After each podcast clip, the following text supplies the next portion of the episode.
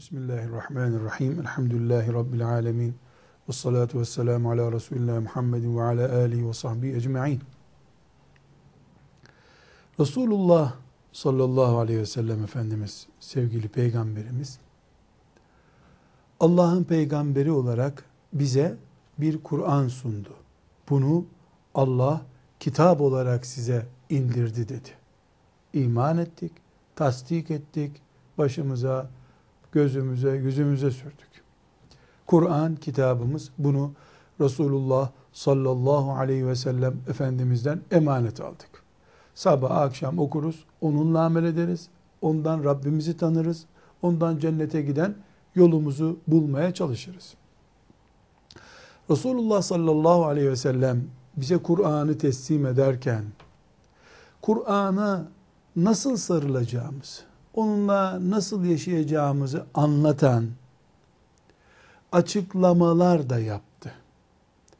Resulullah sallallahu aleyhi ve sellemin Kur'an'ın içinden olmayan, onun mübarek lisanından Allah'ın vahyettiği, ilham ettiği şeyleri konuşan, anlatan sözlerine hadisler denir.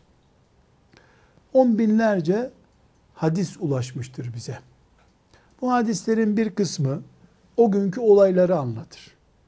Bir kısmı namazı, orucu, zekatı tarif eder. Bir kısmı Peygamber aleyhisselam Efendimizin geçmiş ümmetlere ait anlattığı bilgileri ihtiva eder.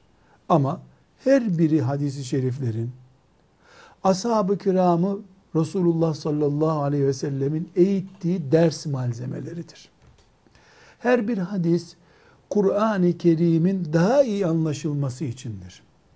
Her bir hadis Resulullah sallallahu aleyhi ve selleme bakmak, onu dinlemek gibidir. Bunun için ümmeti Muhammed ta Resulullah sallallahu aleyhi ve sellemin veda hutbesini okuduğu günden itibaren Kur'an'a bir hayat memat kitabı gibi sarıldığı kadar Resulullah sallallahu aleyhi ve sellem Efendimizin hadisi şeriflerine de sarılmıştır. Çünkü hadisi şerifler Kur'an'ın anlaşılması içindir. Eğer Tevrat, Zebur, İncil yani Kur'an'dan önceki kitaplar onları açıklayan hadisler de bulunmuş olup onunla beraber ümmeti tarafından Musa Aleyhisselam'ın İsa Aleyhisselam'ın ümmeti tarafından okunmuş, anlaşılmış olsaydı o kadar kolay tahrif edilemezdi Tevrat ve İncil. Neden Tevrat ve İncil hemen tahrif edilecek bir sürece girdi? Çünkü insanlar Allah'ın kitabını açtılar. Bazı şeyleri anlayamadılar. Anlamadıklarını hahamlar, papazlar uydurdular. Ama ümmeti Muhammed önüne Kur'an'ı açtığında uydurmaya gerek bırakmayacak, uydurmayı engelleyecek hadislerle karşılaştılar. Bu ayeti ben böyle anlıyorum, böyle anlamak istiyorum diyemedi kimse. Neden? Onu nasıl anladığını açıklayan Resulullah sallallahu aleyhi ve sellemin hadisi şerifleri vardı ondan. Hadisi şerifler Allah adına konuşan peygamberin açıklamaları aleyhissalatü vesselam. Peki Müslüman Kur'an-ı Kerim'i açıp cuma akşamı bir sure okuduğu gibi, cuma sabahı Kehf suresi okuduğu gibi bir hadis kitabını açıp öyle ibadet maksadıyla hadis-i şerif okuyabilir mi? Buna gerek yok. Çünkü ibadet kitabı, teabbut yapılacak kitap Kur'an-ı Kerim'dir. Hadis ilimdir. Dolayısıyla hadis-i şerifler ilim tahsil etmek için okunur.